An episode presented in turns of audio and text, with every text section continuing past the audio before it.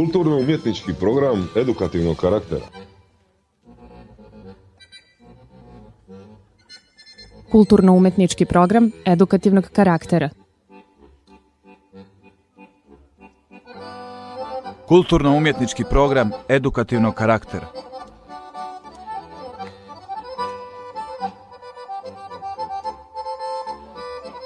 Kulturno-umjetnički program edukativnog karaktera. Kulturno-umetniški program izobraževalnega značaja. Kulturno-umjetnički program edukativnog karaktera. Kulturno-umetnička programa od edukativen karakter. Program kulturartistik med karakter edukativ.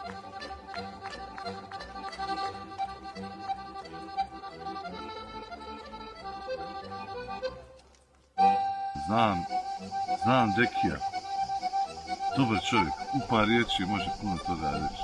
A vamo emisije pravi... Smori, brate.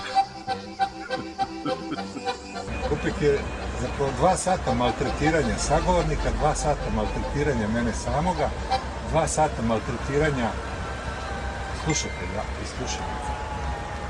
Zapravo se pitam čemu uopće sve ovo? Upak. Davno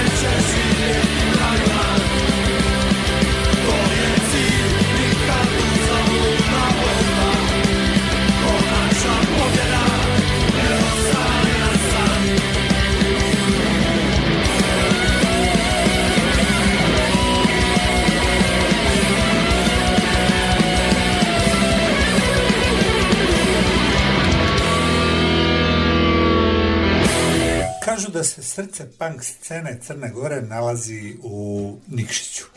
Nije sam bio i nije sam svjedočio, ja samo prenosim ono što su drugi rekli. Bili u pravu ili ne, ovo je bio band baš iz Nikšića sa kojim smo otvorili ovo najnovije kupek izdanje, 354. po redu, a band se zove Pankras. Pjesma Sloboda. Tako često eto pjevamo i pričamo o slobodi i tako često kad je imamo ne znamo dovoljno da je cijenimo. Upravo kreće DST, odnosno DST i Vatra i opet Nikšić.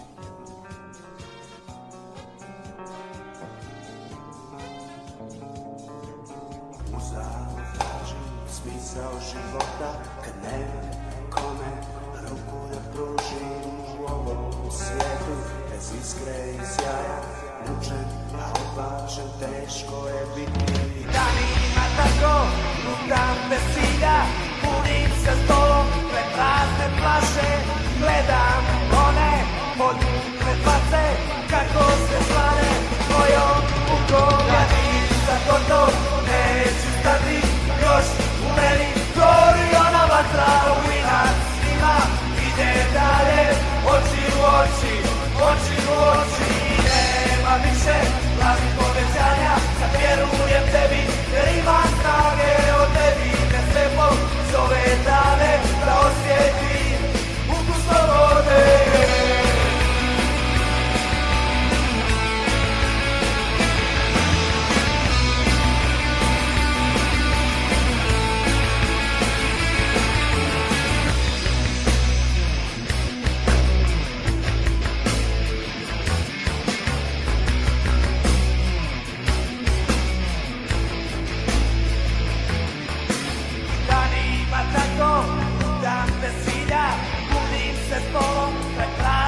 prazne flaše Gledam one podmukle face Kako se slale mojom rukom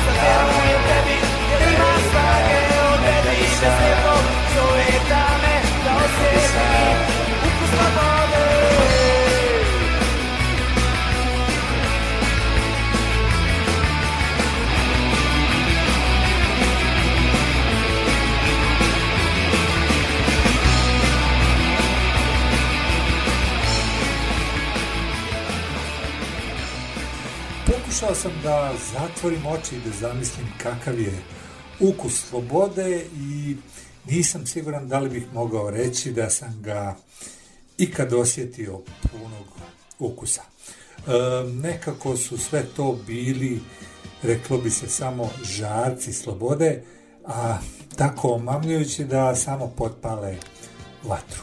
A pitanje je iskreno da vam kažem i kad bi osjetio taj puni ukus slobode, da li bi znao da je to to. Svejedno, ne znam za vas, ali ja sam se svakako navukao na slobodu i kao svaki džanki dao bih sve za još jedan šut i još jedan i još jedan i kriziram kad mi manjka, a manjka ga poprilično posljednjih godina. Odnosno, manjka je posljednjih godina. I sad se vi pitate što sve ja ovo pričam i kad ću preći na ono najkonkretnije kao u svakom kupeku. Ali polako, ajde, ima vremena, tek smo počeli, e, na tek nekoliko minuta smo od puna dva sata u ovom 354. izdanju, ali ono što mogu reći je da je ovo priča o slobodi, da je kupek priča o slobodi, pa mogu slobodno da kažem da je kupek, e, tako bi se to reklo, sloboda huškač. A mogu da kažem i da zaključim i da je naš večerašnji gost isto tako spada u tu kategoriju. A počeo je tamo davno, prije neki 20, 20 i nešto godina, pa skoro po 30, jel? sa gitarom u rukama i pankom i to ne u Nikšiću, nego u Novom Sadu na Limanu.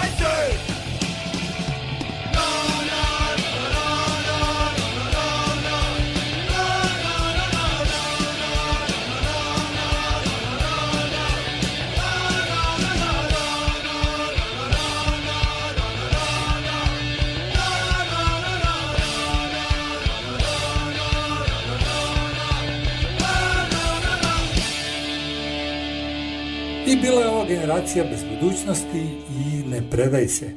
A u istoj toj generaciji, odnosno GBB-u je sramežljivo svojevremeno huškao Aleksandar Reljić zvani Relja. Kad ti jednom iskreno punk uđe u krv, onda punker ostaneš čitav život sa gitarom ili bez gitare u ruci.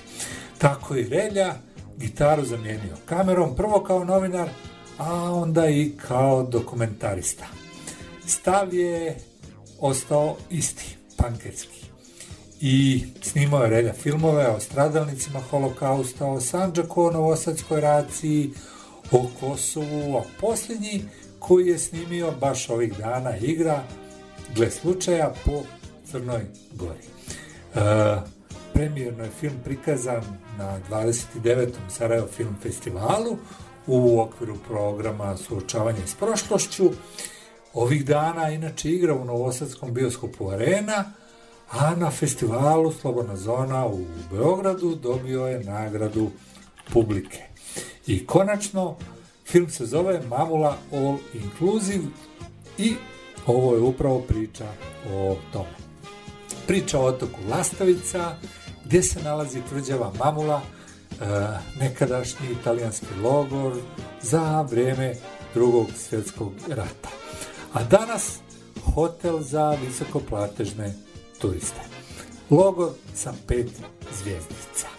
Dakle, u Crnoj Gori smo s temom, a počeli smo, kao što se dalo primijetiti, i sa muzikom, pa ćemo tako i nastaviti prije nego što krenemo sa razgovorom sa Reljom. Meni još samo ostaje kao i uvek da vas pozovem da podržite Kupek, patreon.com kroz Kupek ili putem Paypala dejan.kozulet.gmail.com Ostanite sa nama, malo uz See i uz brojne druge repere sa Crnogorskog primorja i ne primorja. A zašto? Zato jer smo za drugi, odnosno tamo negdje pred kraj mislili emisije o, ostavio sam još jednu interesantnu stvar koja se ovih dana desila kako u Beogradu, tako u Podgorici, Sarajevu, Zagrebu, Skoplju i Ljubljani, odnosno hoću reći širom Jugoslavije, jer ovo je isto tako priča i o Jugoslaviji. I naravno smrt fašizmu.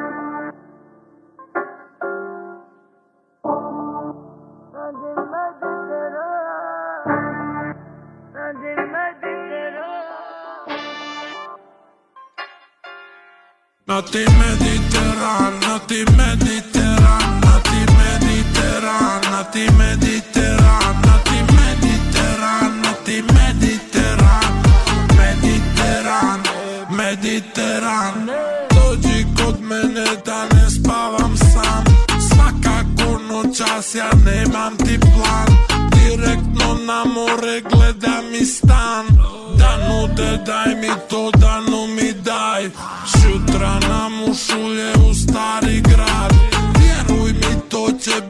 Bit najjači rad Pa sa regli seri i jedrenjak Skuter i katamaran Na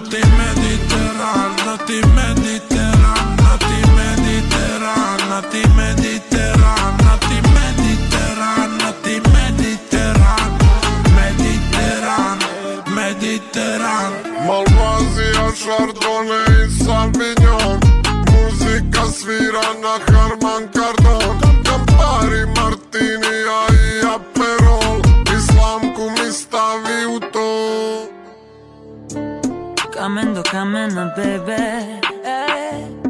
Otok do otoka, bebe. Luduju lude sirene. Da Svaka je pesma za mene.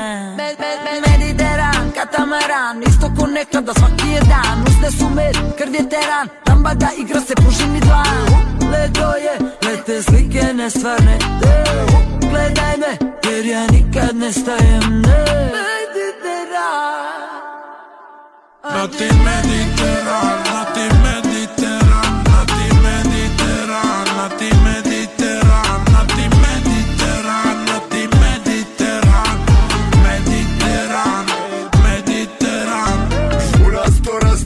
bedem sve bukte buktinje Domorodci, domorotkinje, Mediteran tu počinje Magnolija i smokva, noćno kupanje boka boka. Biće tu svega za TikToka, javi mi samo od kad do kad He, tijesno je po pjacama, full je popunjen kapacitet Sunčanih dana je 315 od 365 Spucamo za Italiju jer odavde imamo jeftini let Vodim te tamo kad bude opet, to to kod unjom koncert. Na ti Mediteran, na ti Mediteran, na Mediteran, na ti Mediteran, na ti Mediteran, na ti Mediteran, Mediteran. Emisija Kupek, emisija Kupek, emisija Kupek. Relja, dobrodošao u Kupek. Bolje te našao vas da.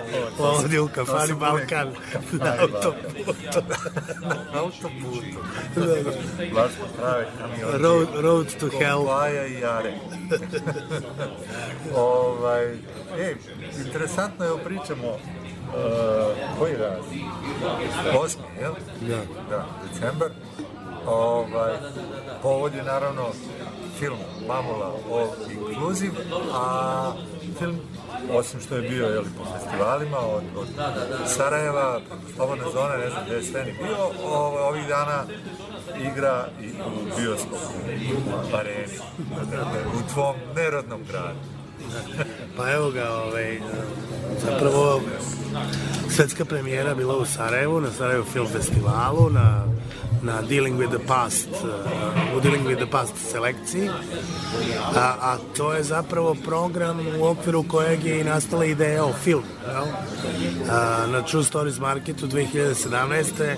je Dalibor Kauljarević iz Centra za građansko obrazovanje ovaj, iz Podgorice došla i prezentovala ideju o, o potencijalnom filmu, jel, o Mamuli i o toj činjenici da da su crnogorske vlasti odlučile da od koncentracionog logora nekadašnjeg ovaj, naprave, naprave logor sa pet zvjezdica, hotelski resort.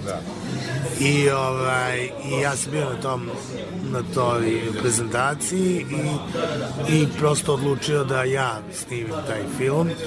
Osim dobre volje i želje nisam imao ništa, ali tu se našao naš kolega Dragan Gmizić koji je, koji je ponudio da pozajmi privatno pare i da krenemo na prvo snimanje. Tako da eto, od septembra 2017. smo ovaj, snimali film, kasnije ovaj, dobili finansijsku podršku Filmskog centra Srbije, uh, uključila se Al Jazeera Balkans kao koproducent i tako dalje i, i eto, 7 godina kasnije smo se vratili na Sarajevo Film Festival. Uh, publika je stvarno fenomenalno reagovala, bilo je dupke puna sala, kritike su bile sjajne, u medijima je onako baš bio lep odjek, moram da kažem.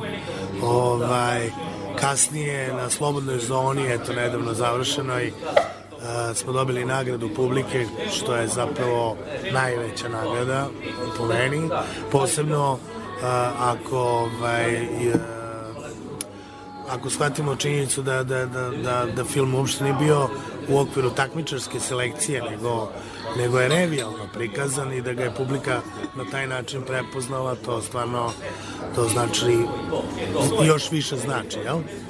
Ovaj, trenutno igra u areni, a ono što je ovaj, sada najveći hype jeste uh, njegova premijera u, u Crnoj Gori koja će ovaj, uh, biti 10. decembra na dan ljudskih prava bi trebalo zapravo da otvori festival Ubrzaj to je festival koji se već više od 10 godina sigurno održava u Crnoj Gori i uh, naš manjinski koproducent je jedan od organizatora, zapravo glavni organizator tog festivala i, i mislim očekujem dosta jaku ono, reakciju publike i javnosti u Crnoj Gori uopšte.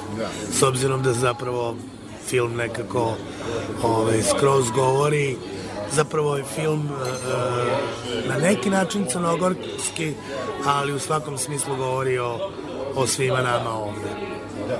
Pa nekako bih rekao da zatvara taj neki krug našeg odnosa prema prošlosti, posebno prema fašizmu,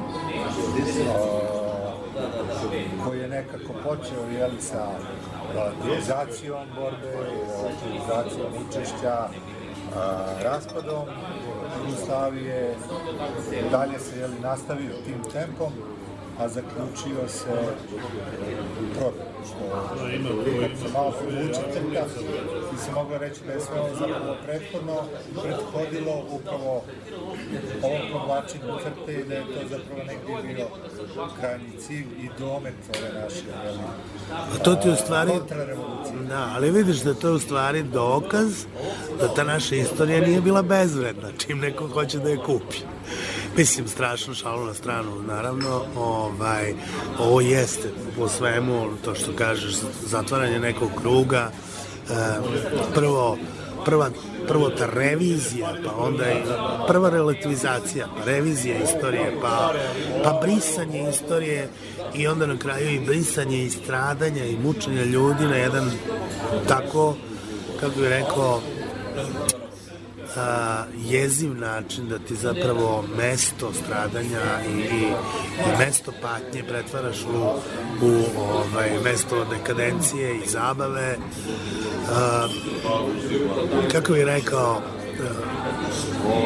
sedam godina smo pratili tog našeg glavnog aktera, starog Iva Markovića, koji se do kraja borio da, da se prosto sećanje na, na mamulu i stradanje na mamuli ne, ne izbriša. On je tamo bio sa, sa svojih ovaj, devet godina u logoru i ovaj, a, a sa njim je bio i njegov sestrić koji je u to vreme bio beba od osam dana. Dakle, ako mi jedno takvo mesto gde su, uh, gde su bile zatvorene i bebe i deca uopšte smo u stanju da, da tako tako prodamo i, i, i, i, i dozvolimo da se na taj način prodaju, onda ja stvarno ne znam gde je kraj ovom društvu i šta ćemo mi sutra ovaj, šta ćemo mi učiti našu decu? U kakvom, u kakvom sistemu vrednosti mi, mi živimo ako je to tako nešto moguće? Posmatrajući čoveka svih tih 7 godina i, i, i njegovo kako je, kako je odmicalo to vreme i to se nekako i vidi u filmu on je postajao sve nervozniji Dakle, on je postao sve nervozniji na svaku činjenicu da neko pokušava da, da, da falsifikuje tu istoriju. Jer uh, vidjet će se u filmu da u jednom momentu uh, u jednom momentu se podmeće kukavičje jaje da to nije bio logor, nego da je to bio zatvor. Pa onda uh, u istorijatu uh, ostrava se navodi kako ne samo da je bio zatvor, nego je bio zatvor za komuniste. E, kada imate danas kada neko čuje zatvor za komuniste uopšte to kod njega ne, ne budi nikakvu empatiju ili nešto, nego naprotiv, prilike čini mi se da bi vrlo rado danas ponovo otvarali raznorazne zatvore za komuniste. Tako da, ovaj, u svakom smislu bilo je, bilo je zaista uh, na neki način uh, teško i raditi sve ovo uh, gledajući eto, Iva kako, kako se muči. Sa druge strane, jes, srećan sam što, što, smo, što smo napravili ovaj film i što, što će nekako, eto, barem film govoriti o svim tim stvarima i koje su se dešavale i šta smo na kraju uradili danas. Kako zatvara taj krug, je li u tom nekom simboličkom smislu, kao da zatvara krug i onome čime se ti bavio, pre svega u tom nekom dokumentarističkom, jeli, od uh, priče o stradalnicima za vreme holokausta, priče, jeli, o unuku Rudolfa Hesea i ženi, odnosno tada divojčici koja je bila zatočena u Auschwitzu, do ovih naših lokalnih priča, bile one sa Kosova ili Sanđaka, ovaj, to je opet dio svega onoga što je prethodilo ovoj konačnoj prodaji i rasprodaji, pa u nekom smislu ovo kao da i taj tvoj neki rad zatvara u neki određeni krug. Ja moram da priznam da, da, da film, ovaj, uh, u stvari ne ja da priznam, nego bi mnogi govore, ove koji su film gledali, da je onako nekako najzreliji rad do sada i meni, meni lično je ovaj najbolji film, ovaj bukvalno poslednji, uh, jer i ja imamo neki osjećaj da, da, da u svakom smislu sam sada već dorastao ideji da, da mogu da pravim filmove. Ovaj, ali on jeste na neki način uh, sublimira sve ono što, što, što, što sam do sada radio, počeo od, počeo od uh, uh, Auschwitza, jugoslovensko sećanje, ovaj, pa eto sada do Mamule. Uh, nisam mislio da ću se ovoliko baviti logorima, to moram da priznam. Uh, moje interesovanje jeste bilo vezano i, i danas je i, i, i biće E, za ratne zločine i pre svega za ratne zločine koje su se dešavali 90-ih, ali nekako ovaj, Uh, radeći sve te priče koje su, koje su bile 90-ih, uh, shvatio sam isto tako da, da su nekako vezane za, za, za ono što se dešavalo i u drugom svetskom ratu, jer da istorija drugog svetskog rata, da se ona ne revidira na način na koji se revidira, da se ne relativizuju događaji iz drugog svetskog rata i da se ne briše ovaj, na kraju krajeva i slavna antifašistička prošlost naših naroda, ne bi bile ni mogući ti zločini koji su se nekako 90-ih desilo.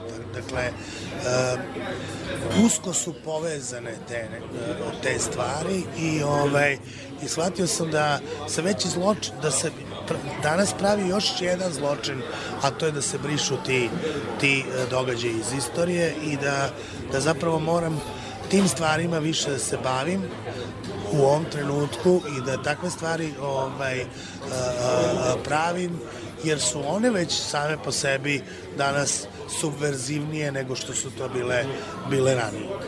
Ovaj i evo sad sad recimo razmišljam da li će Mamula a, moći da se prikaže baš na celom prostoru a, a, bivše Jugoslavije od Triglava do Đevđelije zato što u filmu ima puno jugoslovenskih zastava recimo ali ima puno crvenih petokraka ima puno tih nekih motiva koji koji nisu dobrodošli, mislim, nigde nisu dobrodošli, samo su negde možda malo više, ne, a negde malo manje ovaj, opasni. Ovaj, tako da, e, šta da kažem, mislim, jeste to je na kraju krajeva nekako e, zaokružuje ovaj, moje radove do sada, a i ja, mislim, i nastavljam dalje, nema tu šta, ovaj, moj, moj novi film je, moj novi film se bavi mojim gradom, Novim Sadom, jel? I bavi se Novosadskom racijom. I, ovaj, I mislim da mislim da će to na neki način opet biti drugačije od onoga kako danas se nekako taj uh, događaj obeležava i kako bi neki voleli da se obeležava. Tako da ovaj, i tu imamo jednu bizarnu situaciju da su, da su lokalne vlasti pokušale da podignu spomenik takozvanim nevinim žrtvama ovaj, u drugom svetskom ratu i da takođe ovaj, uh, revidiraju istoriju i da uh, uh, rehabilituju zločince. Nadam se da se to do kraja neće dogoditi, to je sada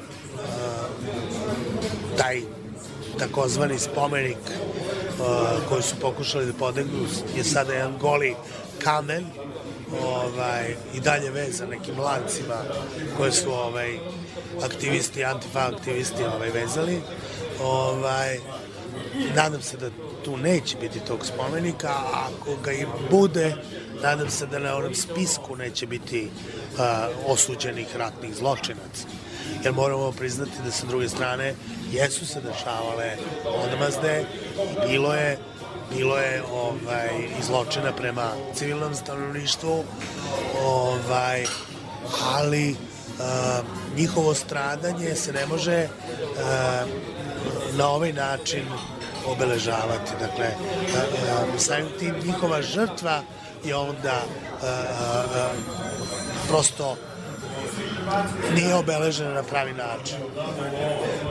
Dakle, ne možemo zločince veličati, a obeležavati nečije, nečije stradanje. To, to prosto jedno sa drugim ne ide.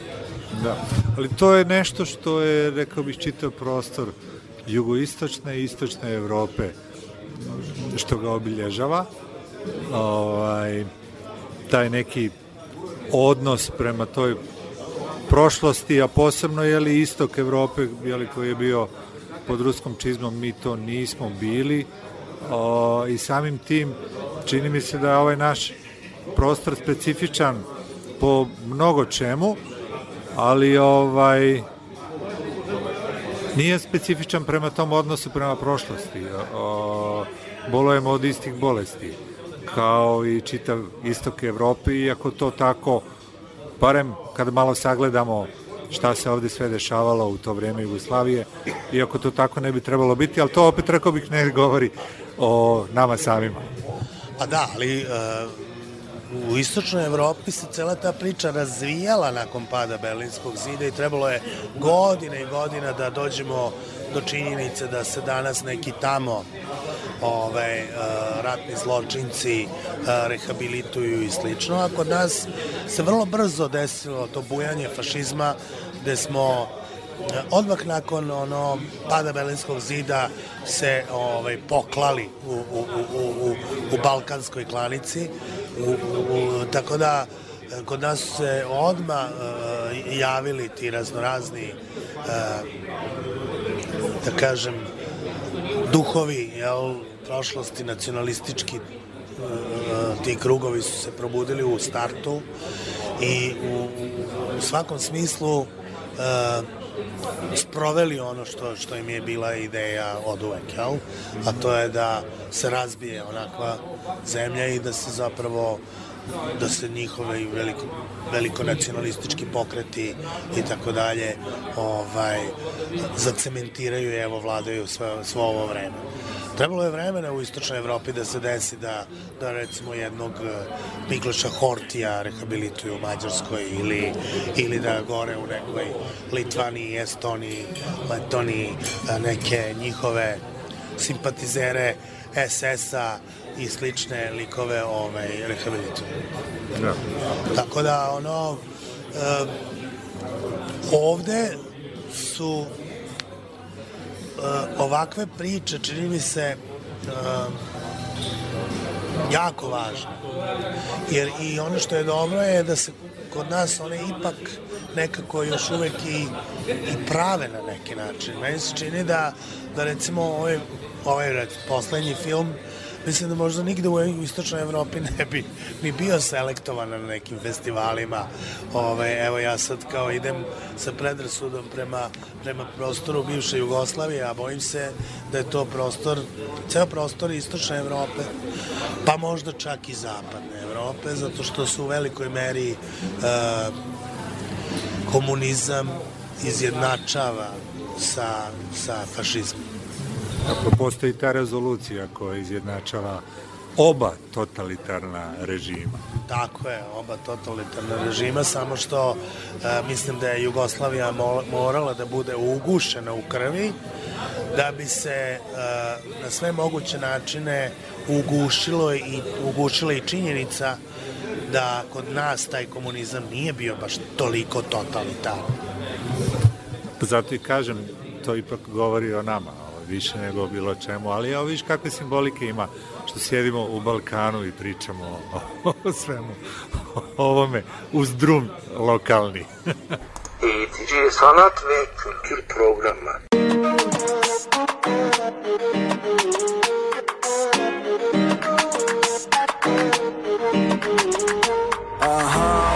Diskoteke, samo biblioteke. Ne treba mi starleta, samo inteligentna. Priđeš joj misli da si retar Pa ti ispreskače iako čitate od početka. Biti s njom zločin i kazna ako si idiot. Snizi ton, samo čuti budi njen tihi don. Jesu li joj omiljeni pisci to Kad zbog nje ostaneš na kiši go. Zgazi bilo koji kviz kao praštaj Stalno kreće novi list. Dok ti piješ gorki Ona upija maksima. Znanje i manje njoj životna maksima Klasika, beletristika, fikcija, žurnalistika Naučna fantastika, epika, drama, lirika Opšta lingvistika i književna kritika Fabula, simbolizam i analiza likova. A ona meša, a ona meša. Samo ti meša A ona Selimović meša, a ona meša meša A ona meša. A ona Selimović meša romantiku, ona romantizam. Za nju si lik iz bukvara, golman žiža Jer si bukvalan, glupka, bukva, bruka, ruralan. Za tebe je gete, oprema za futbal Bili bi dugo sami da sam u rakami. Ja ti nisam stranac, nije niko kami. Po zemlji mi se vuče Mrnjavčević, Vukašin. Džaba kad mi kaže crnjak si kad crnjanski. Jesi šeli, sentek, ziperi Na život su meni debelo šeli Beketerić, Mark Penny, Pekić Od mene sad su svi preči jeli Selinger i Makija Veli sve bez imeni neki lezi levi. Šekspir, Brecht i Hemingway mi prave pakao A ona meša, a ona meša. A ona Selimović meša, a ona meša. A ona meša. A ona Selimović meša u klubu, ali čitalaca Ako ti dođeš ta priča, bit će basna kad si ovca. Neće sponsor da je voza, može i Opel Corsa Ako je Nobelovca Nije full skockana, ni sa juice fotkama Nego dovitljiva vidra plus lojalna. Buba pa bifla, sluša me pa presliša Ili trojka bez k, ili ja da se igram sa sobom. U sobi punoj dima na bal Zakleo se da je cimam jer ona meša. Al ne za tuđa zadovoljstva Daješ treberke, influencerki je dosta. Meša, meša. A ona Selimović meša A ona meša. A ona meša. A ona Selimović meša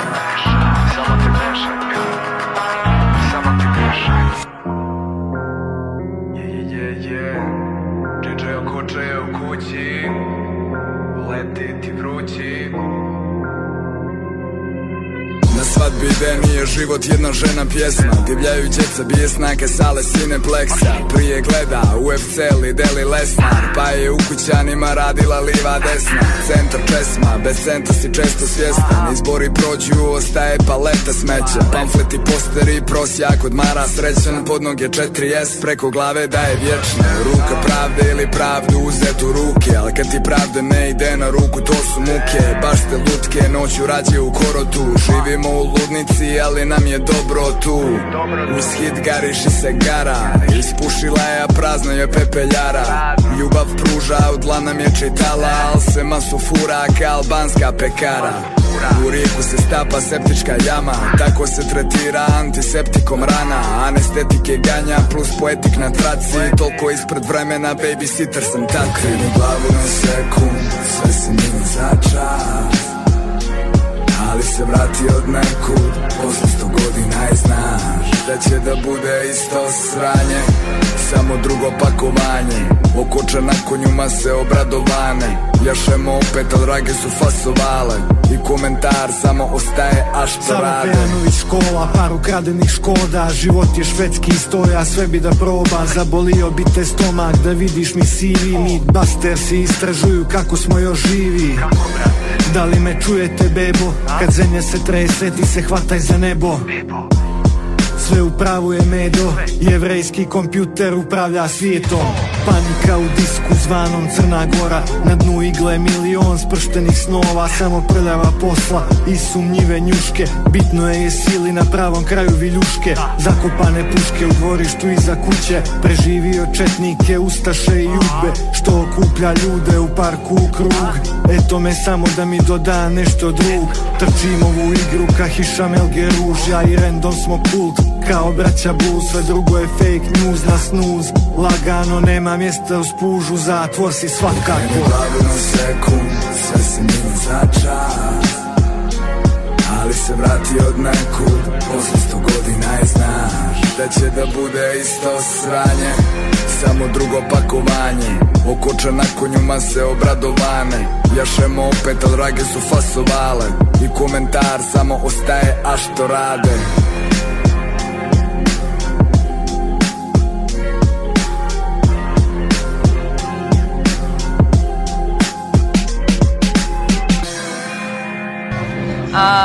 ali ja nemam pojma šta je to kupek.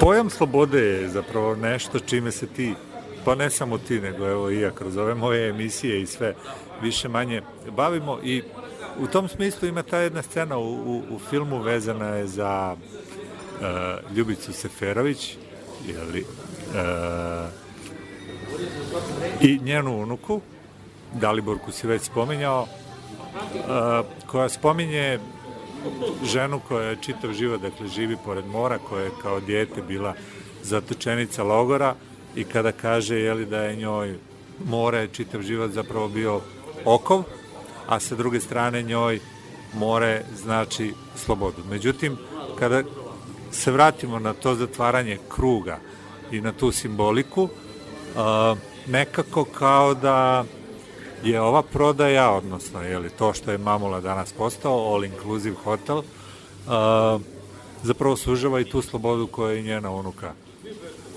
i dalje možda misli da ima.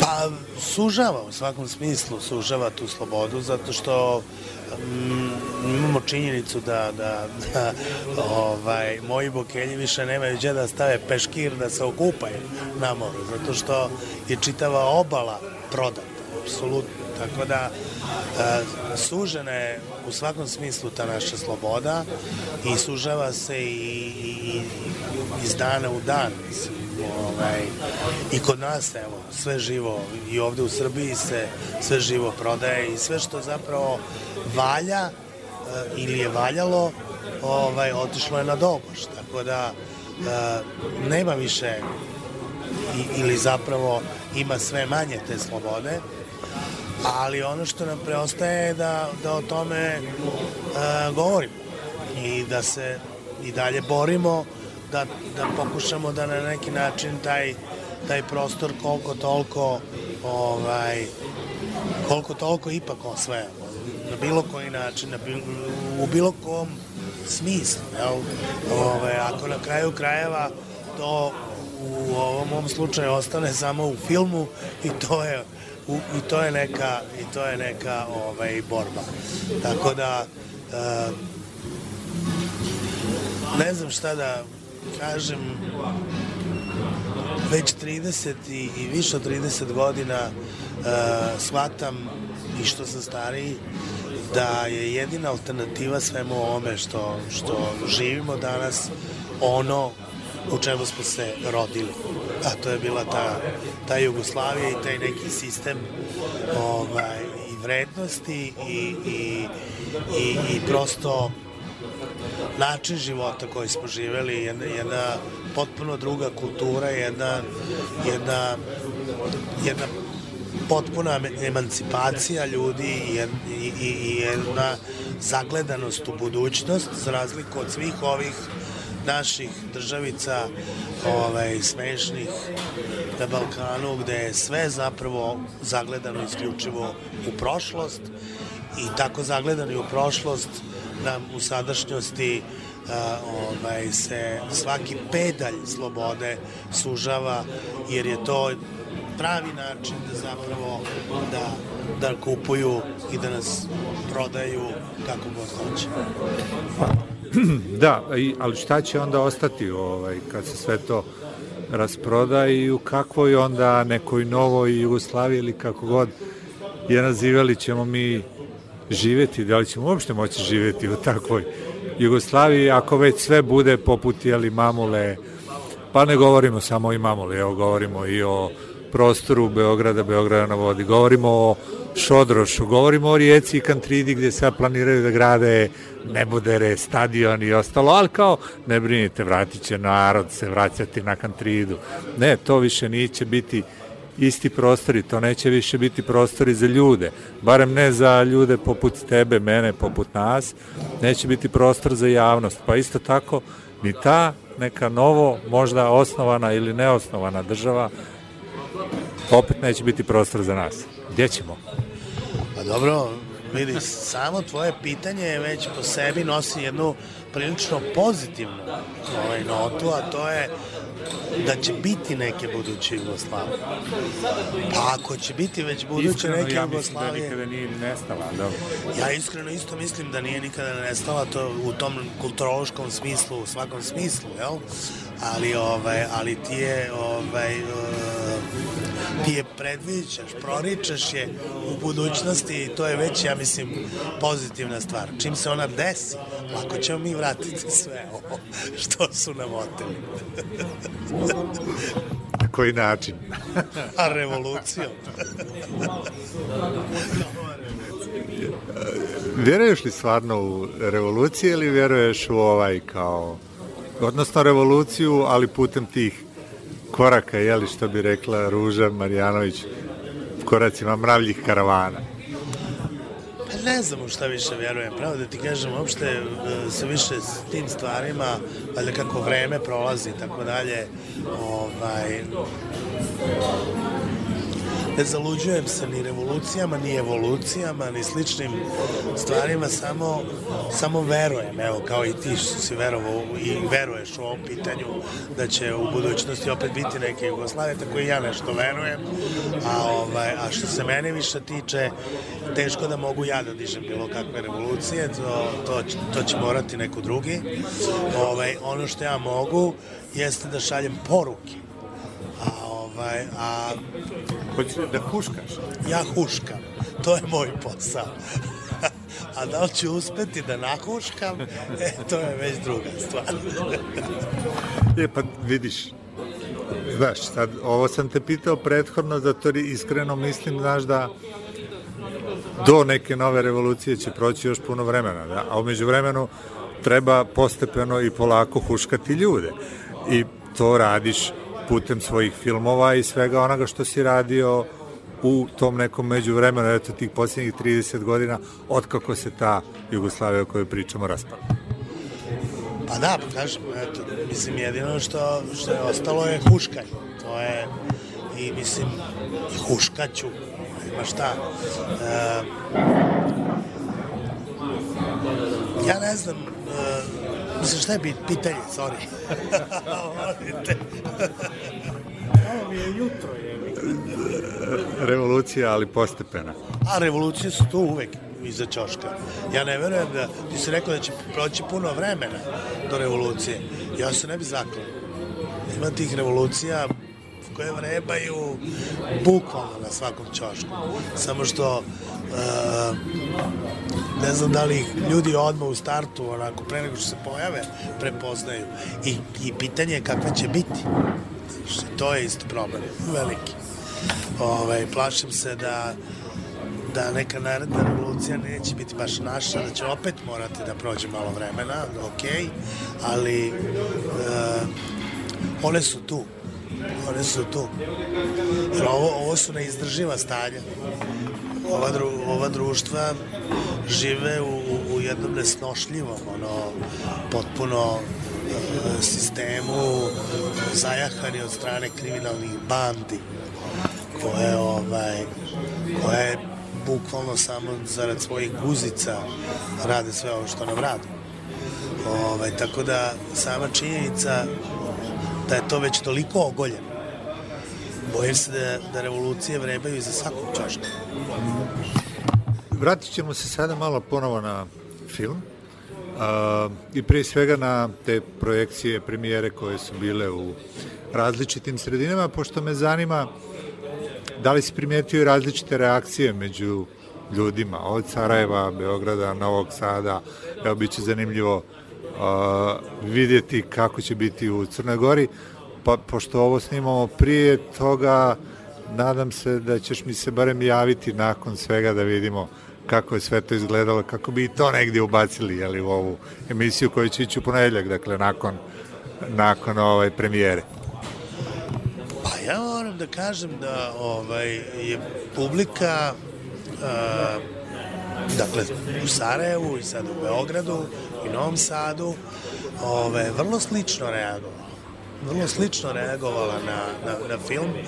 A, mislim, moram da kažem da sam ja pokušao, a izgleda da, da sam u tome i uspeo, da zapravo ne napravim crnogorski film i da, i da to što se to dešava u Crnoj Gori i da je, i ta činjenica da je to crnogorski slučaj ovaj, ja sam na sve moguće načine pokušao da izbegnem da to bude samo crnogorski slučaj i da je to nekako njihova stvar. To uopšte nije njihova stvar, to je vrlo univerzalno da ovaj, pokušao da napravim film o novcu zapravo koji briše sve pred sobom pa briše i sećanje na, na, na stradanje ljudi i uh, u tom nekom smislu sama reakcija uh, ljudi na, na tri različita mesta koja je na neki način veoma slična mi je pokazala da, da smo nekako u tome i, i, i uspeli.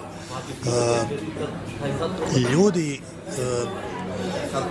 reaguju sa jednim odnosom prema tome kao kako je moguće da nam se sve to dešava sa jedne strane, sa druge strane zahvalni što je na neki način to prikazano, što je to na neki način da, ta jedna situacija ogoljena i zaista je osjećaju kao, kao, ne, kao neku svoju sudbinu, iako je to u Crnoj Gori, iako je to logor za koji većina njih nikada u životu nije, nije čula niti znala da je, da je postojao i, ovaj, i to je za mene zaista fenomen. Mislim, uh, u, u jednoj uh, kritici u ovaj filmoskopiji Filmskog centra Srbije ovaj uh, jedan mladi kritičar filmski je napisao da je, da je zapravo uh, ako je merilo, ne znam, vrednosti nekog dokumentarca, činjenica da, da vam on prikaže nešto što niste znali, jel, i da vas za to zainteresuje, onda je to otprilike, ne znam, film Mamu Loli Kluzi, hvala mu na tome što je to napisao, ja sad parafraziram, ovaj, ali je stvarno činjenica da ljudi isto reaguju na, na, na, na, na film, iako kažem sa ono nemaju pojma ni o mamuli niti, niti su ikada čuli da je jedno takvo mesto postojalo no? tako da ja verujem da uh, sa druge strane da će sada reakcija u Crnoj Gori biti mnogo jača ali i zbog činjenice da se u Crnoj Gori takođe malo pričalo o mamu i stradanjima. Zašto? Taj narativ žrtve u Crnoj Gori nije, nije uh, nešto što je opšte mesto, naprotiv. Dakle, uh, on je, taj narativ žrtve u Crnoj Gori nepoželj. Narativ junaštva, heroizma, uh, pobedničkog tog nekog zanosa i tako dalje. Da, ali tog jada, bede, mučenja, stradanja i tako dalje, to je nešto što je na neki način i sramote. Mislim, moramo da shvatimo da su i, stradalnici preživeli holokausta, dugo ćutali o tome šta se njima dogodilo i događalo u logorima, dok nije osuđen ovaj, Ahman u Jerusalimu 61. godine i onda se ta priča tada ovaj, e, mnogo otvorenije e, zapravo se otvorila. No? Do tada su sakrivali svoje tetovaže na podlakticama brojeva ili logora i tako dalje. Tako da je u Crnoj Gori će sada dosta ljudi reagovati na način da uh, će biti zapanjeni nekim stvarima koje nisu znali. Drugačije suočiti se sa stvarnim svedočanstvima ljudi koji su bili tamo i drugačije će im biti kada vide taj proces ovaj transformacije kako je izgledao no? kada vide to, to, to kuvanje žabe no? drugačije će biti kada kada se prepoznaju na neki način u tim stvarima, tako da ne znam, i za mene je sad to veliki izazov da, da vidim da vidim kakva će biti stvarna reakcija. Kulturno-umjetnički program edukativnog karaktera.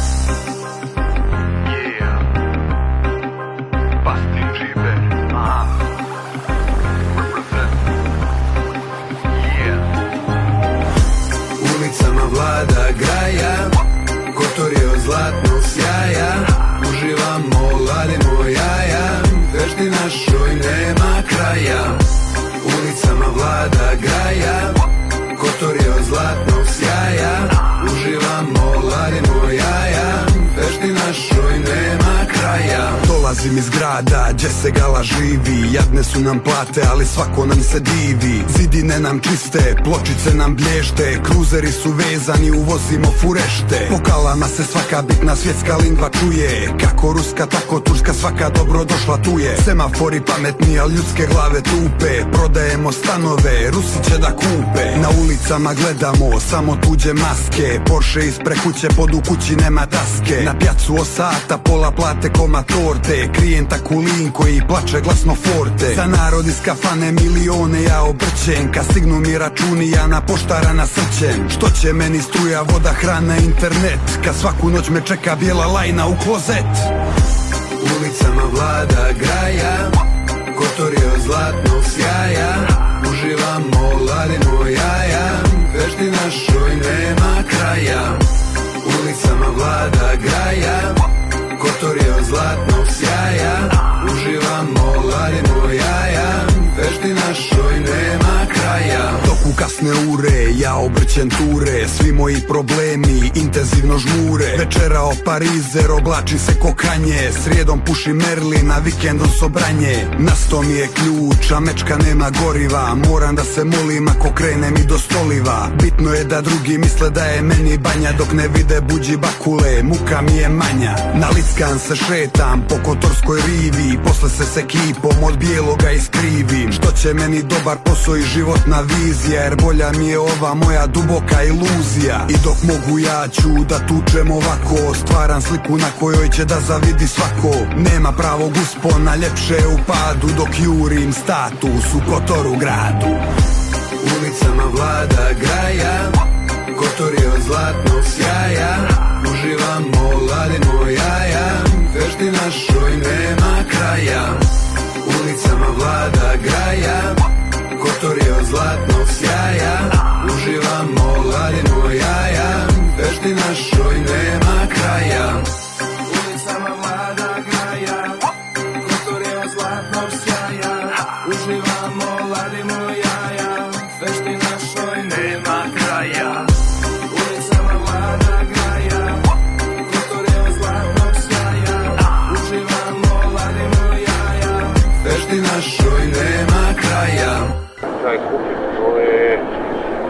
pogrešno osmišljeno sve. Ovaj, da vam ja to ne mogu opisati. Meni kao sudioniku toga je bilo nevjerojatna gnjavaža davati te mamutske intervjue. I ovim putem želim da kažem lično autoru i voditelju da, da burek sa sirom ne stoji. Sad ide pjesma, još jedna naša Što se sluša vazda kad je puna čaša. Kako to već ide kad je nasto flaša Letve, svi u fete, moza kao kaša. A kad tu časti gazda, vanja svima vazda Fajrom tam ne basta, pjana prasa nastan Jet sjeckam kao da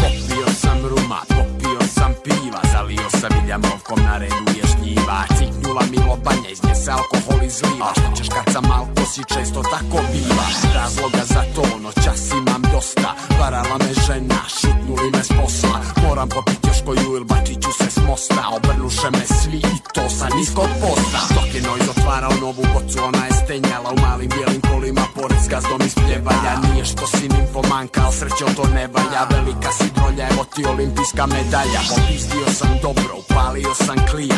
Će onoj za pored i počeo da divlja. Vikao sam usput, jebat mater svima. Gazio pudade jer sam htio da plivam Kad smo stigli dolje, još nije bila zora. Parkirali na plažu na pjenu od mora. Neke lepe sice, reggaeton, Crna Gora. Totalna banja, izgleda tako mora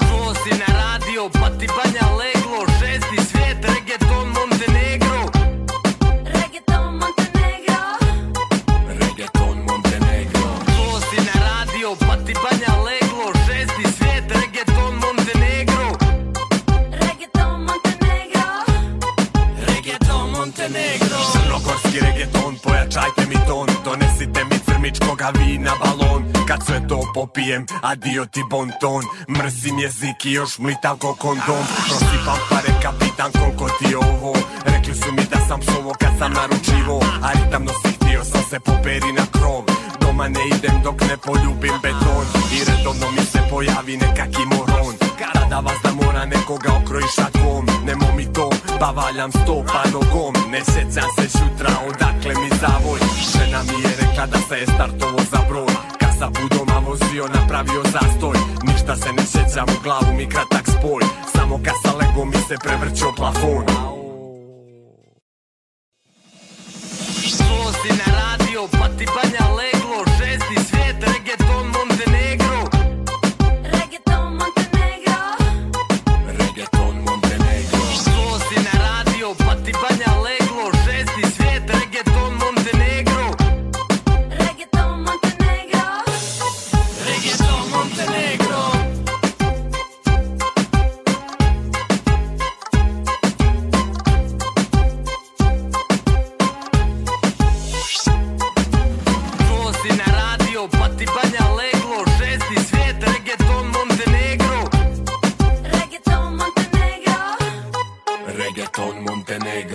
Što mi njega zovemo kupek?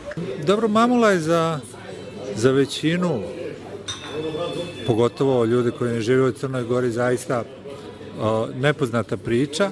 Međutim, daleko od toga da sličnih priča nemamo mi i po Srbiji i po Bosni i u Hrvatskoj, konkretno čak i ne moraju biti vezane za drugi svjetski rat. Evo, imamo najbliži primjer ovdje u Stajićevu logora, koji je bio logor za uglavnom Vukovarce, e, koji, gdje i dalje ne stoji apsolutno gotovo nikako, ne, ne stoji nikakvo obilježje vezano za, za, za to mjesto stradanja, a koje je inače u vlasništvu bilo Ivice Todorića, odnosno Agrokora, pa ne znam, u Prijedoru smo imali Omarsku koja je u vlasništvu Mitala, gdje je lagoraši bivši jednom godišnje imaju priliku da uđu uh, najbliži primjer zapravo pogrešio sam u Topovskim šupama.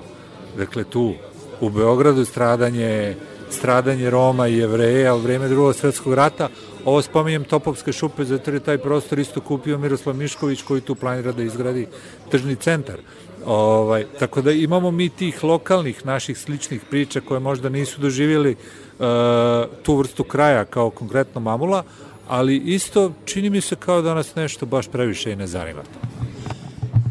Kultura sećanja je opasna stvar. Kultura sećanja nas e, vraća na činjenicu da smo ljudi od krvi i mesa. A u današnje vreme mi ne bi trebali da budemo ljudi od krvi i mesa, mi bi trebali da budemo neki androidi ne znam šta, ove, konzumeri raznih stvari u slučaju topovskih šupa je mnogo važnije da na tom mestu bude ovaj, neki hipermarket ili šta već ali sama činjenica da će izraelski arhitekt, ako nisi znao ga projektovati, to abolira u svakom smislu ovaj, novog vlasnika ovaj, koji je na mestu stradanja pre svega jevreja, 90% jevreja sa prostora Banata i, i, i Srbije uže ovaj, je tu, tu zapravo skončalo. Tu je sakupljeno, pa odvedeno i pobijeno. Ovaj, jeste, mislim, e, e, odnos prema kulturi sećanja je kod nas stravičan. Znači, e, u svakom smislu nikakav.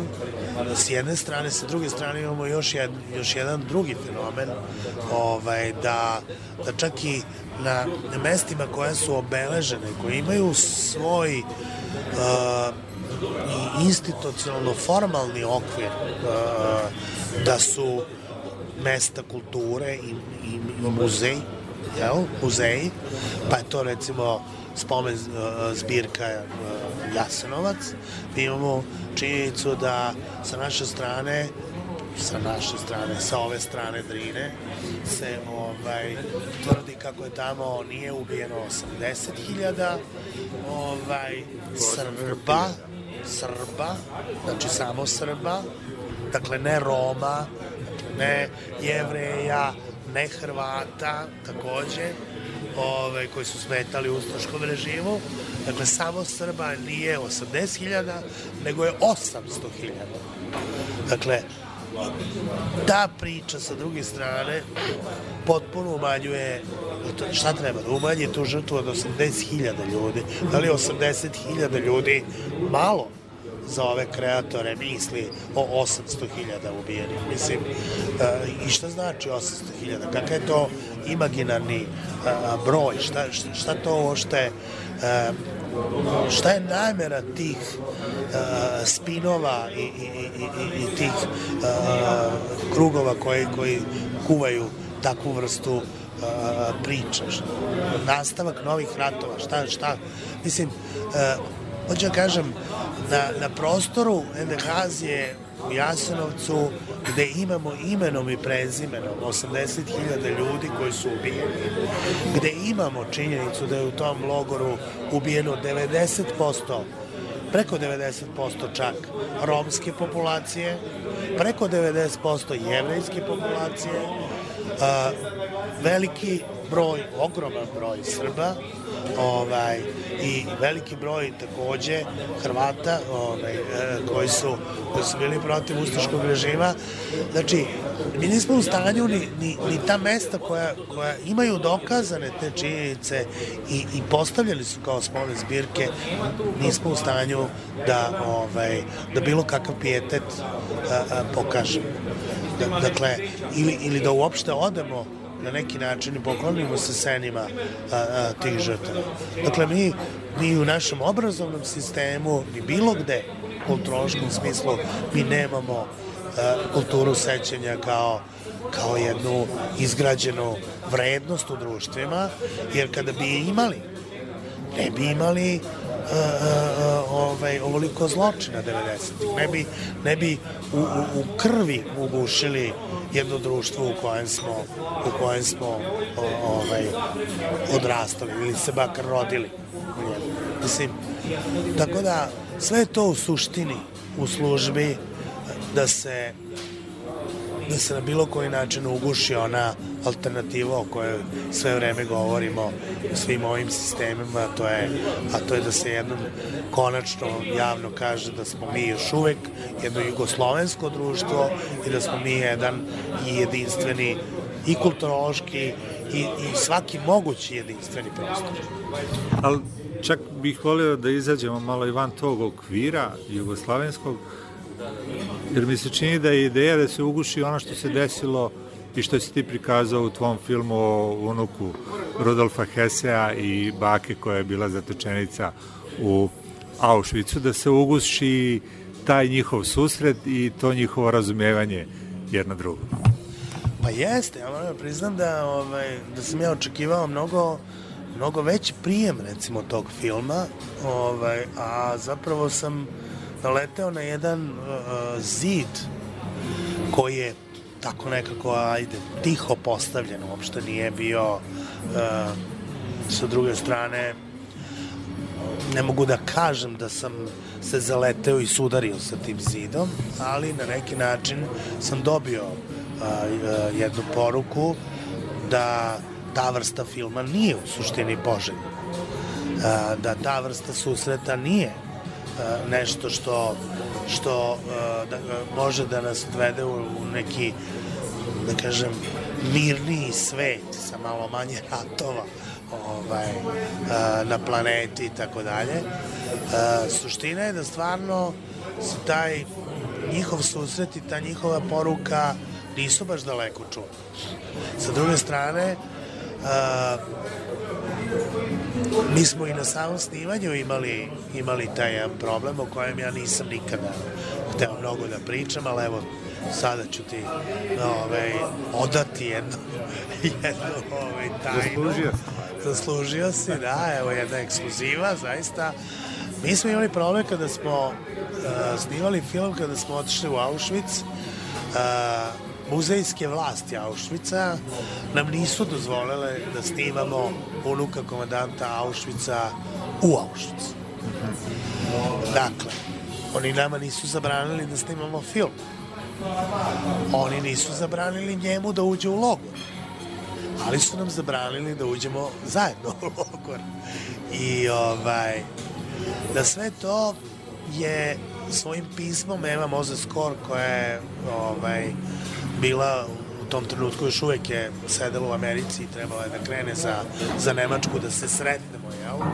ovaj, i da i sa njom nastavimo da snimamo film, jer naime o čemu se radi. Mi smo prvih 4-5 dana bili ovaj, u Poljskoj, snimali i sa nama je bio unuk komandanta Auschwitza ovaj, u, u zapravo Auschwitzu, jel? Ovaj, e, I bila je ideja da ga na tom prostoru prvo snimamo i da, da, ovaj, da intervjuišemo i tako dalje i da nakon toga odemo zajedno za Nemačku u Lineburg gde se održavalo suđenje uh, knjigovođe iz Auschwitza Oskaru Greiningu.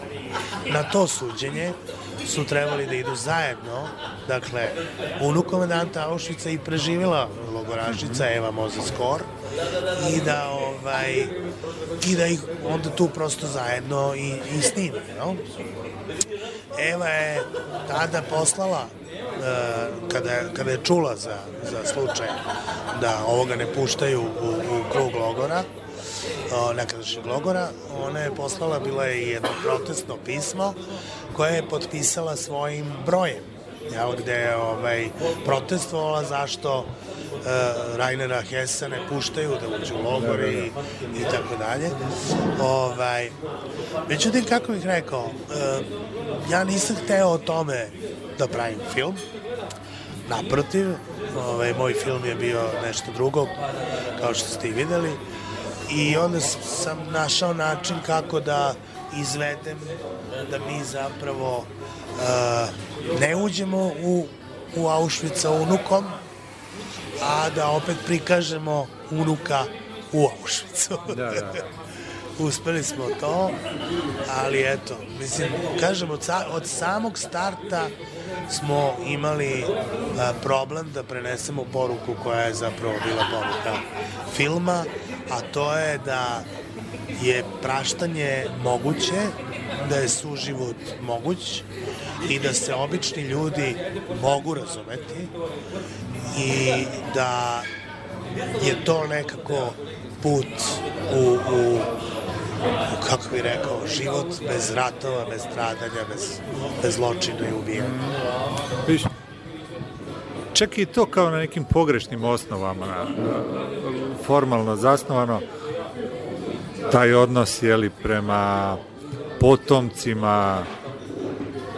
Pa to sad gledamo Ovo ima puno simbolike kad se sagledava odnos recimo sada Njemačke, pa ne samo Njemačke, nego čitave Evrope naspramo ovoga što se dešava u Gazi i vidimo koliko tu postoji taj neki otklon i bojazan da se osudi učešće Izraela što rekao bih bukvalno kroz njihovu priču i ovo što si sada ispričao možemo da se gledamo i odno, ovaj odnos koji postoji trenutno. Pa ne, e, mi živimo u svetu u kojem stvari moraju da budu crno-bele. I zapravo ništa što nije crno-belo mi, mi ne priznajemo. Ili, da kažem, politike svetske ne priznaju. Jel? Pokušava se stalno uh, vladati nekim pre svega predrasudama. Dakle, uh, ja moram da mrzim, ne znam, uh, kako bih rekao, švabe, jel? ili moram da mrzim Hrvate, ili moram da mrzim, ne znam, Albance ili ne znam koga, da bi kao postojao, šta? Ne razumem. Da bi ti bio Srbin, ti moraš da mrziš uh, Albance, moraš da mrziš, ne znam, uh, muslimane, koga god. Jel?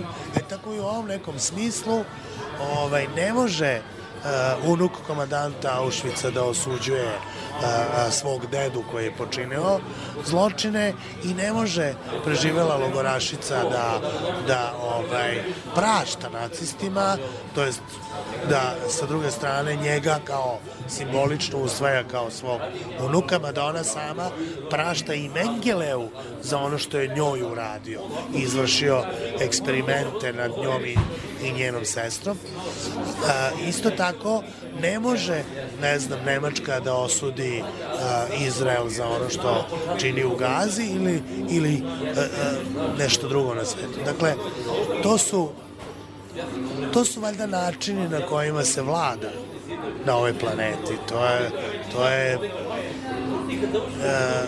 klasična ta neka mantra koju živimo i, i ne znam, uopšte to je nešto pre svega sa čim se suočavam, evo sad bezmalo skoro 30 godina već i, i karijeru, imam neku novinarsku i tako dalje i od samog starta ja mislim nikad ne bi ni ušao u novinarstvo da nisam bio upravo frustriran ovim predrasudama i budalaštinama ove, koje sam nekako samog te sebi hteo da da, da dokažem da zapravo nisu stvari crno-bele i da, da, da to baš i ne može ovaj, tako, jel, jel običan uh, svet i, i, i običan život nije satkan od crno-belih stvari. I, I tu kad malo sagledamo, kad se vratimo na tu revoluciju, kao da je ona potrebna ne samo ovdje, nego da je potrebna na čitavom svijetu, kako bi dodala boje u nju. Apsolutno apsolutno je potrebna jedna internacionalistička revolucija. A ne zatvori. Tako je. Relja, hvala ti na razgovoru i šta ja ti kažem, puno sreće i u daljem radu, a i sa ovim filmom, evo, živ nisam da vidim kakve će biti reakcije u Crnoj Gori. Hvala, hvala puno, pa čujemo se svakako. Drugovi i drugarice, Kupek je tračak zdravog razuma u bespućima interneta. Zašto je pametno podržati Kupek? Ukoliko ne podržite Kupek, duhovi drugova iz druge dalmatinske dolazit će vam u snove, pravit će vam haos, činit će vam noćne more, bacit će vas na sutisku, to ne želite da proživite. Zato podržite Kupek. Smrt fašizmu.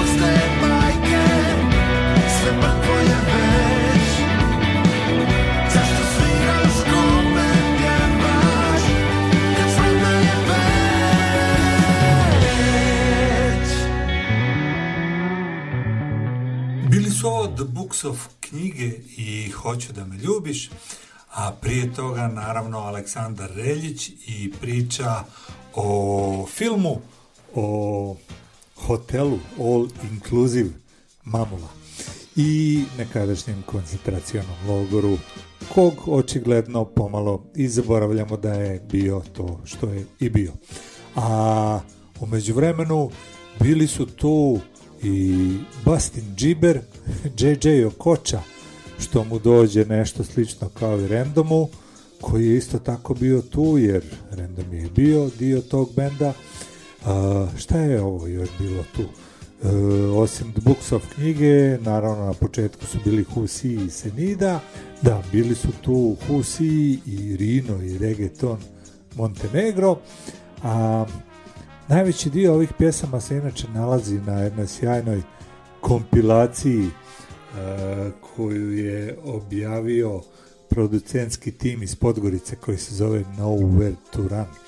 A kompilacija se zove Domaća rabota i dakle ovaj Husi, Random, JJ Okoča i šta je sve već bilo, Bastin Džiber, da, se nalazi na ovoj kompilaciji, a na ovoj kompilaciji će se naći nešto što smo ostavili za kraj ovoga kupeka, a, kao dve dame, što kaže, dve gošće na rep sceni u Crnoj Gori, zovu se Jutro i Kurgašijan.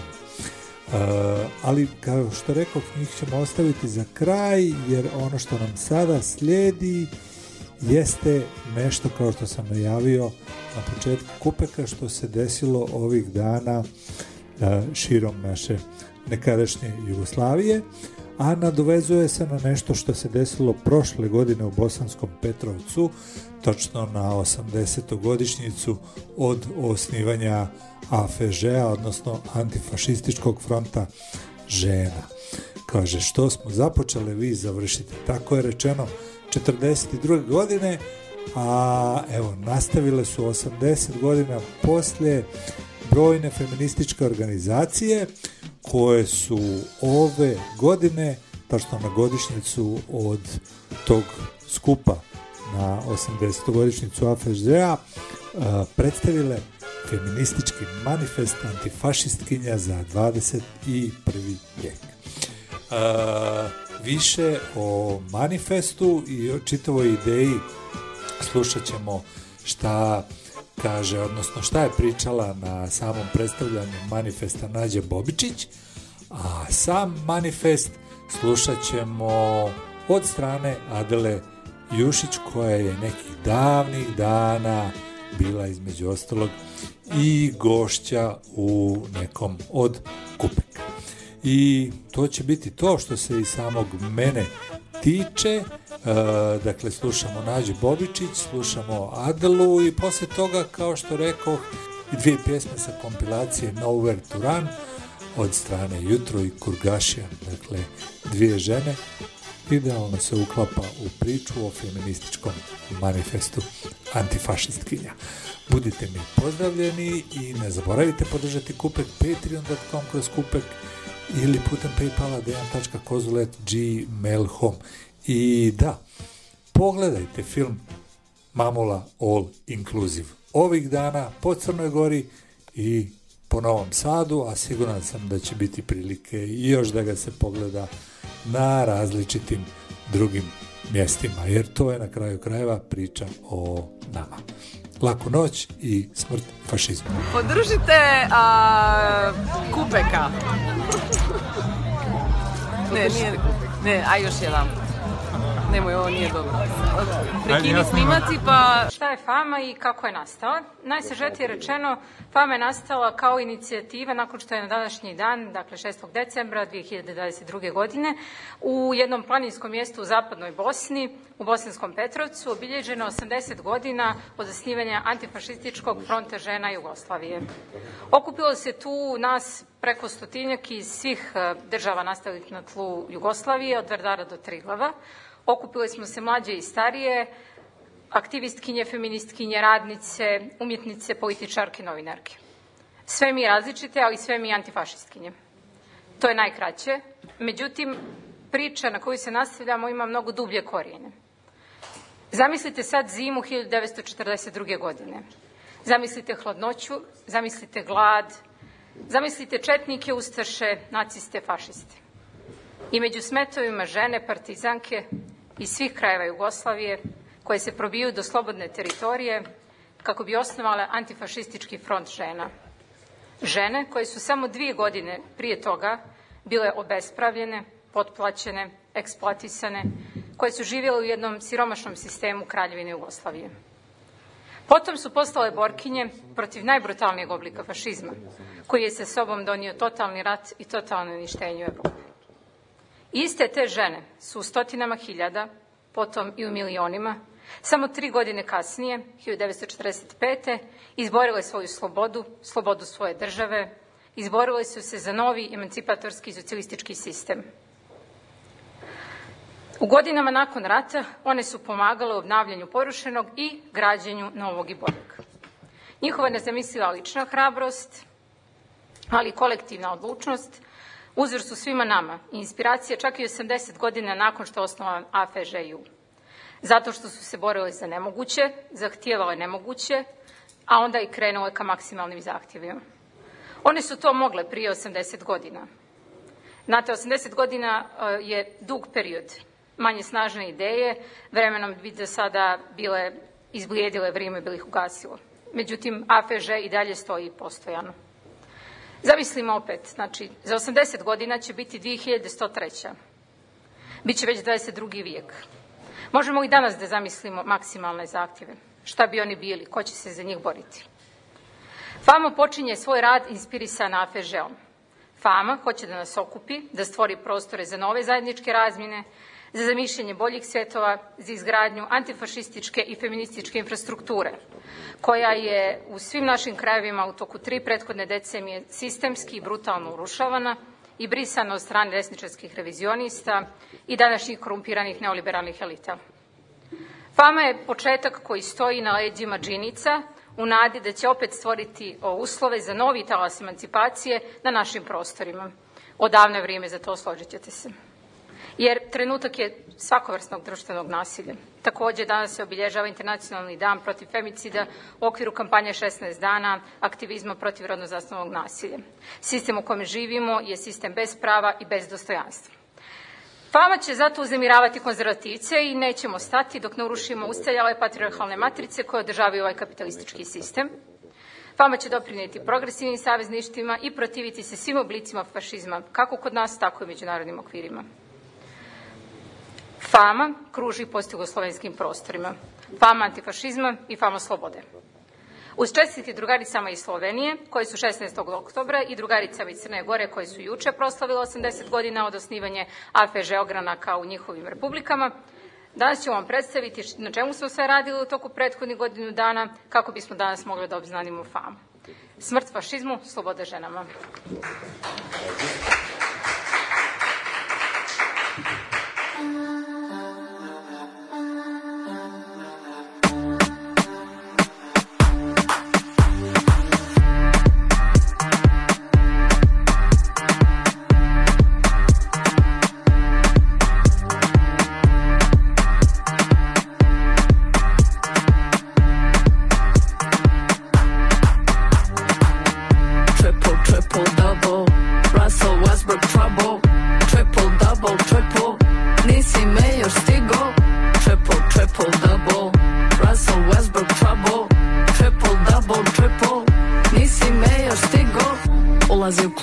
Korak.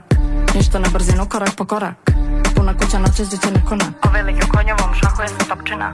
Lukavo, takva su napravila. Za po godini što sam sve napravila. Bez takmičarskog duha, ali najbolja. Nemam album 3 single Već mi traže autogram Lukavo, lukavo Lukavo, lukavo Lukavo, lukavo Osjećam se kad sva tremigo sa kvavo Lukavo, lukavo Lukavo, lukavo, lukavo Lukavo, lukavo Osjećam se kad sva tremigo sa kvavo Vazda može čut mašinu Zaveš kako radi. Iako nemam dvorište On vidi kako sadim. Poslije bašte sapunjam se Zapalim pa kadim. I čim je dan izgorim Bih sledeći da zapalim. Lukavo, lukavo Lukavo, lukavo Lukavo, lukavo Osjećam se kad sva tremigo sa klavo Lukavo, lukavo Lukavo, lukavo, lukavo Lukavo, lukavo Osjećam se kad sva tremigo sa klavo I vrištim kakanje kad puštiš mi traku. Kad dobro me vozite, budem ti najako Nisam Kim ni Kardashian. Samo me zove Kurgašijan. Ovo je sve što ćeš čut ovu noć. Previše skromno da uzmem ti moć. Lukavo, lukavo Lukavo, lukavo Lukavo, lukavo Osjećam se kad sva tremigo sa klavo Лукаво, лукаво. Лукаво, лукаво, лукаво. Лукаво, лукаво. Сеца се казва тремило за главо.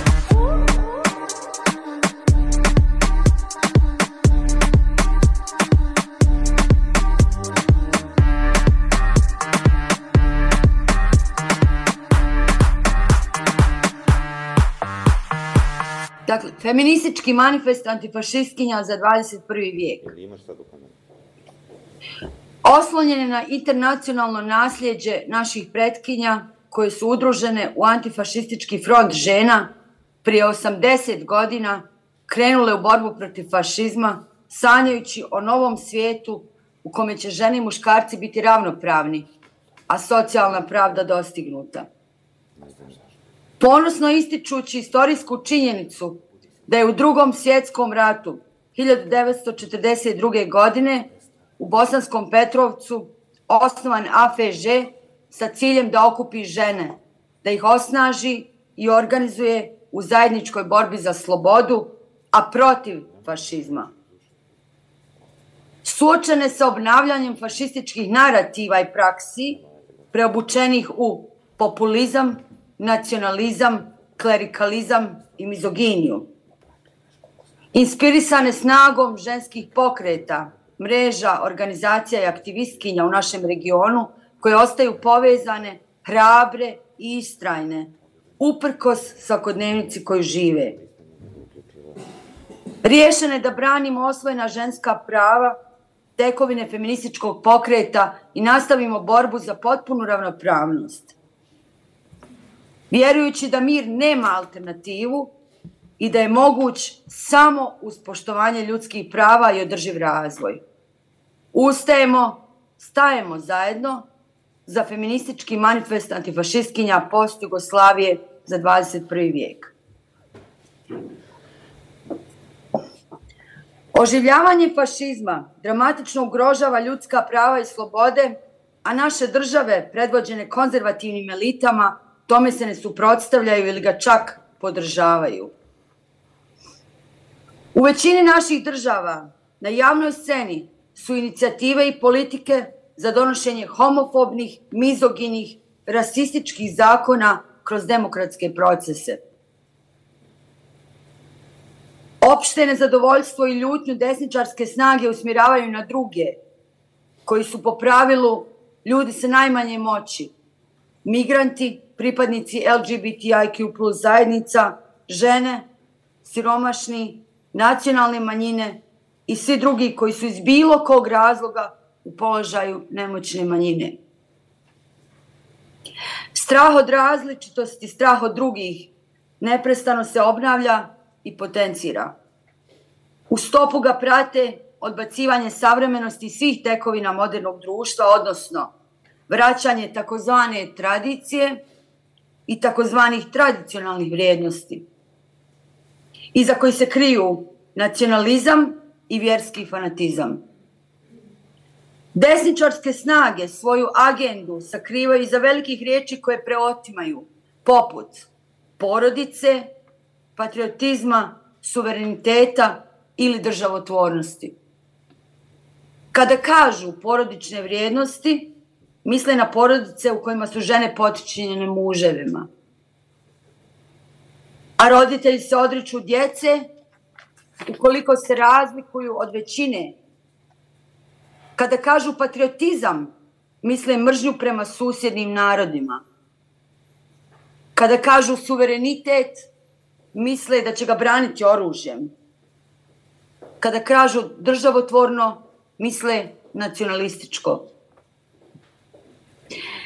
Klerikalizacija države i društva je uzela maha u svim našim zajednicama, to znači da jača moć crkve i vjerskih zajednica koje kao svoje prve neprijatelje vide feminizam, ženska prava i ravnopravnost. Decenijama unazad sistemski se poreću antifašizam i njegove tekovine. Na dijelu je organizovana i od ključnih institucija podržana revizija istorije.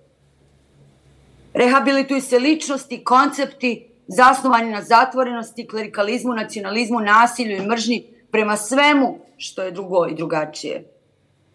Mačizam, mržnja prema LGBT osobama, prezir prema ženama i ravnopravne ulozi žena u društvu, glasno se promovišu u javnosti.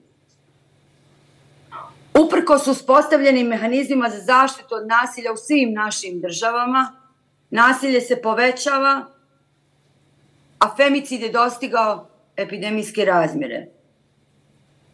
U ogromnom porastu je i vršnjačko nasilje među djecom i mladima. Nasilje je oblik ponašanja koji uče na svakom mjestu, od političkih lidera, javnih ličnosti, porodice, iz medija, u školi, na ulici. Brana ovakvom djelovanju u svim društvima morala bi da bude pravna i sekularna država. Umjesto toga, od strane političkih elita tolerišu se i podržavaju ekstremističke i profašističke organizacije i grupe. A na meti su aktivisti, aktivistkinje, novinari, novinarke, umjetnici i umjetnice i svi oni koji slobodno misle i govore. Umjesto zakonima proklamovane promocije ravnopravnosti i njegovanja različitosti, svaka razlika se vidi kao izdaja, a djelovanje opozicije, organizacija civilnog društva, nezavisnih medija i kritički orijentisanih aktera, akterki u polju umjetnosti i kulture, doživljava se kao smetnja idealnom nacionalnom društvu. Uspostavljaju se autoritarni lideri i njeguje se kult vođe. Moć kapitala, koja je gotovo izvan zakona, istrpljuje radnike i radnice i stvara od njih prekarnu radnu snagu. Ideja sindikalne borbe je obesrabrena. Kontinuirano se akumuliraju neravnopravnost, siromaštvo i nizak životni standard. Socijalna pravda je daleko izvan agendi državne politike. Korupcija je sve prisutna, a institucije partokratizovane. Građani i građanke im ne vjeruju i od njih zaziru. Temelj naše odbrane od fašizma su ženska prava i rodna ravnopravnost. Mi, antifašistkinje, društvu donosimo ideje i prakse ravnopravnosti, poštovanja različitosti i lične autonomije, solidarnosti, slobode i pravde kao osnovnih vrijednosti feminističkog pokreta i kao našu viziju društva. Naš izbor su mir, razoružanje i blagostanje. U našim društvima se njeguje atmosfera konflikta, prijetnji i zveckanja oružjem. Politike ljudske bezbjednosti su naša alternativa. Za nas postoji samo jedna rasa, ljudska rasa. Činimo sve da naša društva postanu demokratska, a naše države povezane svim vidovima saradnje, međusobnim poštovanjem i uvažavanjem. Zajedništvo je naša snaga.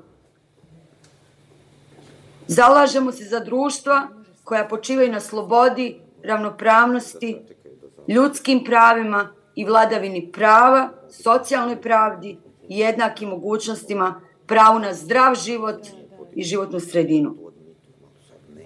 Zagovaramo politike u čijem su centru ljudi i priroda koje kreiraju građani i građanke participacijom u demokratskim procesima. Naša sigurnost je u uključivanju. Protivimo se reviziji istorijskih činjenica, veličanju ratnih zločinaca i negiranju genocida. Pravda mora biti dostižna. Njegujemo kulturu sjećanja na važne istorijske ličnosti i događaje koje su postavile temelje antifašizma. Ne dozvoljavamo da se zaborave strašni zločini učinjeni od strani od raznih fašističkih pokreta pod zastavama naših država, ne samo u daljoj, nego i nama bliskoj prošlosti. Branimo i gradimo sekularnu državu koja služi javnom dobru, opštem interesu i koja je garant ljudskih prava i sloboda za sve njene građane i građanke. Ustajemo protiv klerikalizacije institucija i društva. Kultura i prosvjeta su naša osveta. Borimo se za obnavljanje i razvoj institucija bez partijskog prisvajanja. Tražimo da država služi građanima i građankama, da institucije budu otvorene i transparentne, a usluge dostupne za sve. Mediji moraju biti slobodni u preispitivanju društva, a njihova uloga je da grade kritičko-emancipatorski duh. Medijski prostor treba osloboditi od uticaja kapitala, političkog monopola i seksizma.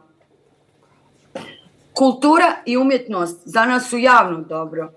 Prostor slobodne misli i prostor izgradnje kolektivnih društvenih vrijednosti, zasnovanih na poštovanju ljudskog života i ravnopravnosti svih članova i članica društva.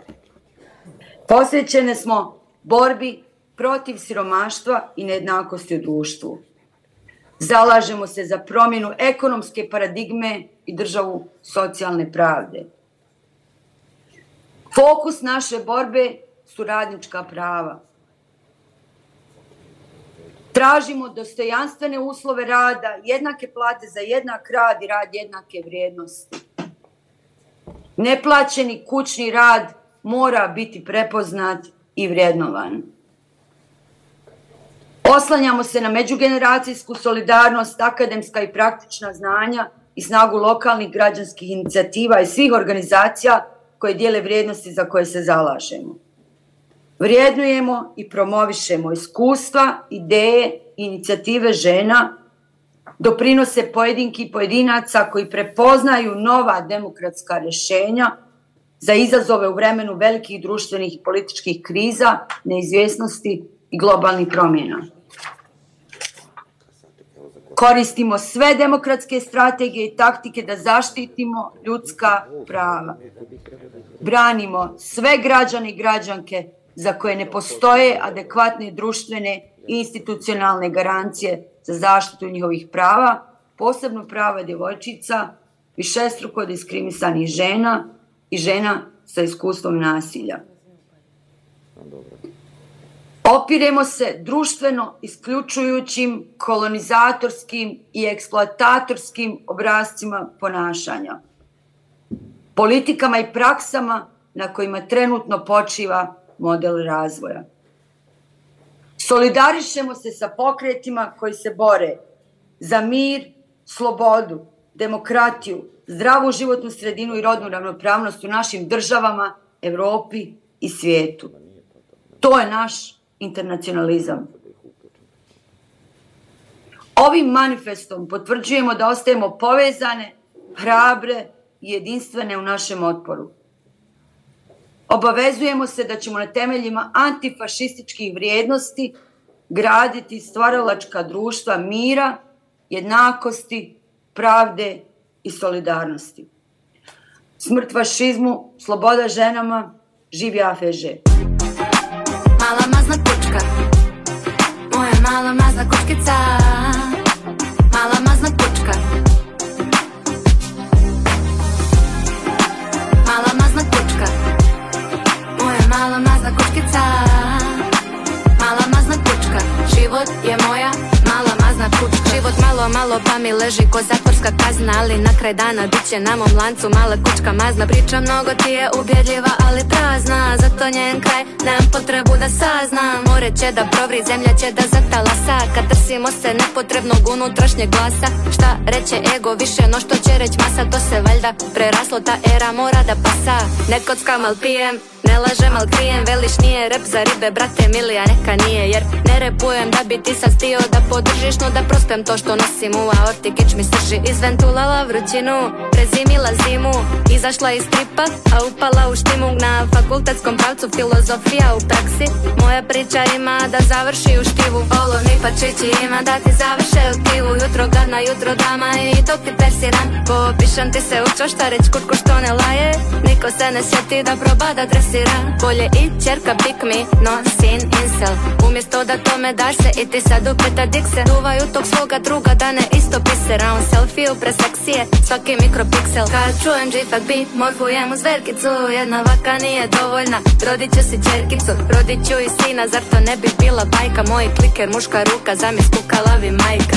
Zakačila poremećaj pažnje preko bare Pa na reset malo put. Moje beke te dobre stare Prvi put bez mrve jeda tečan ti kroz strade Ipak si mi neke jade i pružio grade. Zagrizla sam lijep sve do devete kore Ali još se neću skinut, ne zna ne koristim torrent Okačila story od Queensa do Crne Gore A mišljenje sam tvoje, okačila mačku ore. Pošto svi se snovi pa i doživljeni na kraj sruše. Nek to budu stvari što sam šćela iz dubine duše. Nek to budu stvari što sam voljela iz prave Pošto svakako ti nešto mora doć glave. Mala mazna kučka Moja mala mazna kučkica Mala mazna kučka Mala mazna kučka Moja mala mazna kučkica Mala mazna kučka Život je moja mala mazna kučka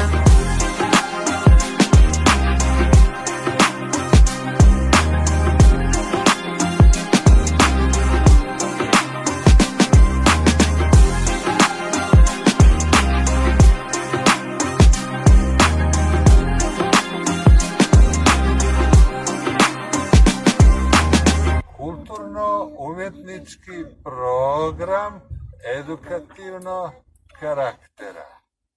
Je to bilo teško?